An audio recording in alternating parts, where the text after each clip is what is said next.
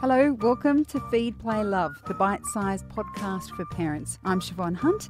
This is a show all about parenting. I speak to experts and carers about everything from fussy eating, toddler behaviour, sleep and more.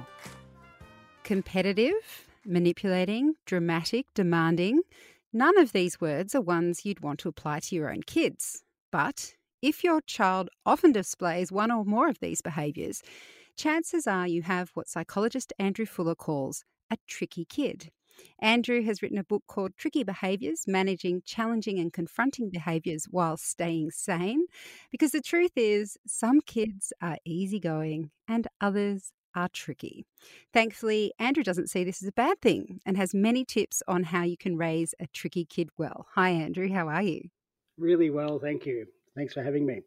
That's my pleasure. I'm hoping you can help me with my own tricky kids. Um, do parents, and here we go, here's a, here's a good one to start with. Do parents create their own tricky kids? Is it something we've done when they're toddlers that creates challenging behaviour? I don't think so. I think uh, tricky kids are clever kids who tried something out and it worked for them. So we know that basically when you're parenting a family and you've got a number of kids, it's a bit like you're running a baseball game, really. And so the way I like to think about siblings is it's like there are different bases, and if one's got one covered, another one has to take a different base. And so that's why they'll often take on different roles in families. And so then you have these kids that go, okay, well, you know, you, you've got the good the good kid space or the responsible kid place, and you've got the, the cute one. So I'll take on the sort of the noisy one, the, the troublemaker a bit. I'll basically have a go at stuff. So essentially, it's just really their attempt to, you know, get the belonging and the connection that they would like to have. But they they often will do it in the same way over and over again. That's the part that becomes mind-bogglingly uh, hard for parents to bear. So what's the silver lining then if a child is displaying tricky behaviour? Well, kids that have tricky behaviours are dynamos. You know, these are the people with all the get up and go, all the persistence, all the determination. These are the kids that basically won't just meekly kind of turn around when you say there's a consequence to a behaviour. They'll look you fiercely in the eye and, and spit at you if, you know, they could. Um, and so they're, they're not, they're not going to be t- taken down by anyone very much. And so while, you know, lots of parents get pretty bad advice about these kids because they become so feisty and so so will, they've got strong willpower, not necessarily in the right direction, but they've got strong willpower. And um, it's almost like you can end up with a battleground in your family. And lots of lots of parenting advice I find was along those lines. If you've somehow got to suppress these kids, you've got to basically win the battle, or you've got to sit down And, and negotiate in a kind of mild-mannered way, which also doesn't work because these kids aren't at all interested in negotiation. They're interested in utter victory. That sounds familiar. Um, you go through different kinds of tricky behaviour in your book, and I'm not going to go through all of them because it would take too long, and that's why you wrote the book. But I'd just like to look at a few. Um, Because I love how you, in this book, you identify a tricky characteristic and then you sort of point out how that particular characteristic could be helpful in the future, but also why we need to manage it. So if we could start with something children are often accused of, and that is of being manipulators. Can you talk to me yeah. about that particular behaviour? Now, to manipulate it literally means to fix. So we put a laden on it of a bad idea, but it's actually not necessarily bad at all. But essentially, these are kids that have learned, and I suppose the point just before we go launch into these sorts of behaviours is that these are kids that really the role of parents isn't to suppress them, it's to broaden out their repertoire. Now, kids who are manipulative basically are incredibly talented at getting other people to do the dirty work for them. So they will basically hand off responsibilities to other siblings. They will get other kids in trouble. They will blame them first. They're very, very shrewd and very sly. They're often ambitious. They're very goal-focused. They're very directed. And they can be, well, I don't mean to be too mean about it, but a bit sneaky, really. And so this is a group of kids that really require parents to be really one, well, not so much up, one up on them, but at the same time, to keep a really close eye on them, because these kids change, as all tricky behaviours can change. But these kids change when they finally encounter an adult who's got their number, someone who's got them stitched, someone who's got eyes in the back of his or her head. And that's really what you want to have. And, you know, you want to have one of these kids needs to have the sense that mum or dad just, you know, you can't get away with anything because they're up to you all the time, um, because others have things around you. And, um, and they're, they're lovely kids, but teaching them to be upfront and honest and clear about what they want is far better than, of course, some sort of detouring and going sneaky. And that's what your, your long-term goal is. What about kids who are super competitive? You don't get a choice over that. I, I look, I don't know where these kids come from, really. Maybe it runs in families, maybe not. I, look, I just don't know. But there are a bunch of kids who are just ultra competitive, you know, and they are an amazing bunch of kids.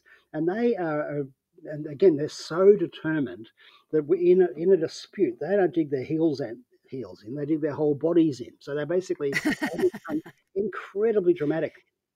I'll never forget visiting a school in Perth that had a timeout room. And I walked in the timeout room because there was a boy in the timeout room. And I said, this boy, how come you're doing timeout? And he said, I'm doing it on credit. So he, he was just waiting for the day when a teacher would say, off to timeout. And he'd go, I've already done it. And so he, was, he was determined to win. And he was, he was going to win. And it's fantastic. These are great, great kids, but you don't get a choice about whether they're competitive, but you get a choice about who they're going to compete with. They can compete with you. I wouldn't recommend that. They can compete with their brothers and sisters, and that's not great for family harmony. Or they can compete with themselves. Ah, that's a better idea. So using, thinking about how we help them to do personal bests, chart progress, uh, commence basically on a bigger sort of you know, growth trajectory for themselves is really important. The problem with kids who are, well, not the problem, but one of the things that can be an obstacle for these kids is they're so focused on victory that if they get less than one hundred percent, they can tend to give up. And so there are a group of kids that in the book I talk about needing to provide um, probability goals with them. And so essentially, if I gave you an example of, I was trying to teach you, for example, how to play um, tennis. And I might draw a chalk circle on a wall and say, and put you know a line further out and say, I bet you you can't hit the ball into that circle six times out of twelve. And uh, one of these kids will just go, oh yeah, I'll show you, and they will. And then basically say, okay, all right, I might make the circle a bit smaller, or I might move you slightly further away. Now I bet you can't get it in thirteen times out of nineteen. And so The, what you're doing is two things. One is you're giving giving them a way to succeed, which is not one hundred percent. They're, they're basically exceeding beyond your prediction, and they love that challenge, that competition, so it engages them really well. And you're teaching them to set goals and then exceed them, and so increase their performance over time, which is what they'll very, very successfully do in their lives. But they've got to they've got to get over that fear of failure and think about probability. So this is a A mathematical lesson for, for kids who are competitive. You also, in the book, talk about avoiding conflict. Um, can you explain that a bit? Because avoiding conflict can sound like you're actually avo- avoiding the problem, but that's not really what you're saying, is it? Parents need to be sneaky, really sneaky. So basically, while we have many different ways of processing information in the brain, and that's a fascinating topic in and of itself. In terms of emotion, there are only two real pathways. One's driven by your amygdala, which is about fear and stress and pain, and the other is driven by your hypothalamus and your pituitary gland that are releasing oxytocin. And oxytocin is the hormone of love and belonging and connection. And so what these kids have learned is that they have to be feisty in order to be loved. They've got to, you know, use their elbows to get the space that they need. And part of the answer is not to battle with them, but to basically, if you like, outlove them or love them for who they are, and then show them that they can be accepted for who they are without the negative sides of their tricky behaviours. So that takes a bit of thinking to do, but once you've got your head around it, it makes a much happier family than having a battleground every day. Can you give me an example of how that might work, say with um, a competitive child?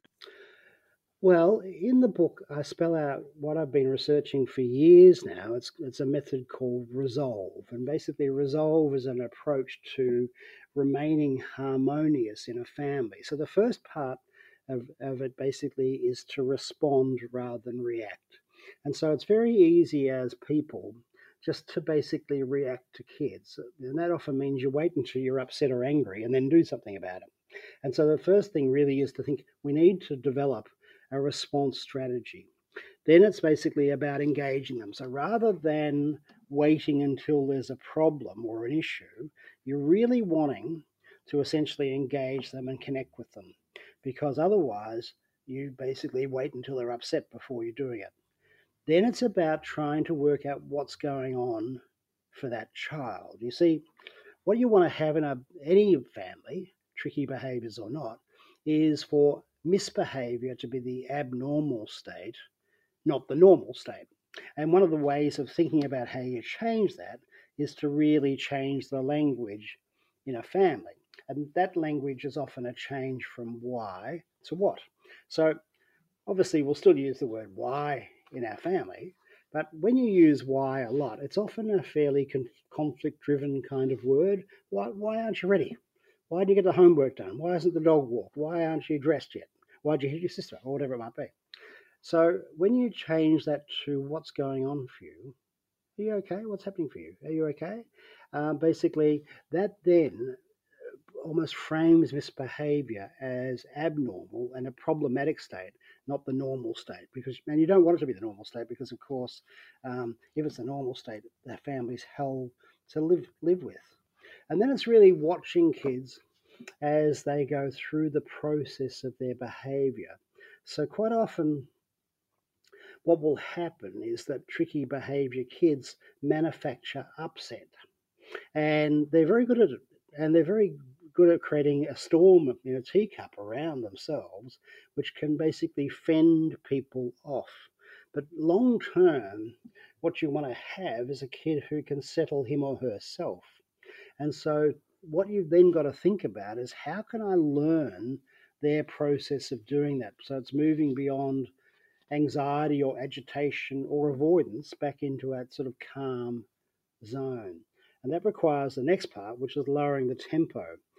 And in that, what I think a lot about is the neurochemistry behind behaviour, which I could talk to you about for a long time, but I'd probably bore you. So, but in the book, we talk about different neurochemicals and how they predict behavior, and then essentially how you can use those to change those behaviors.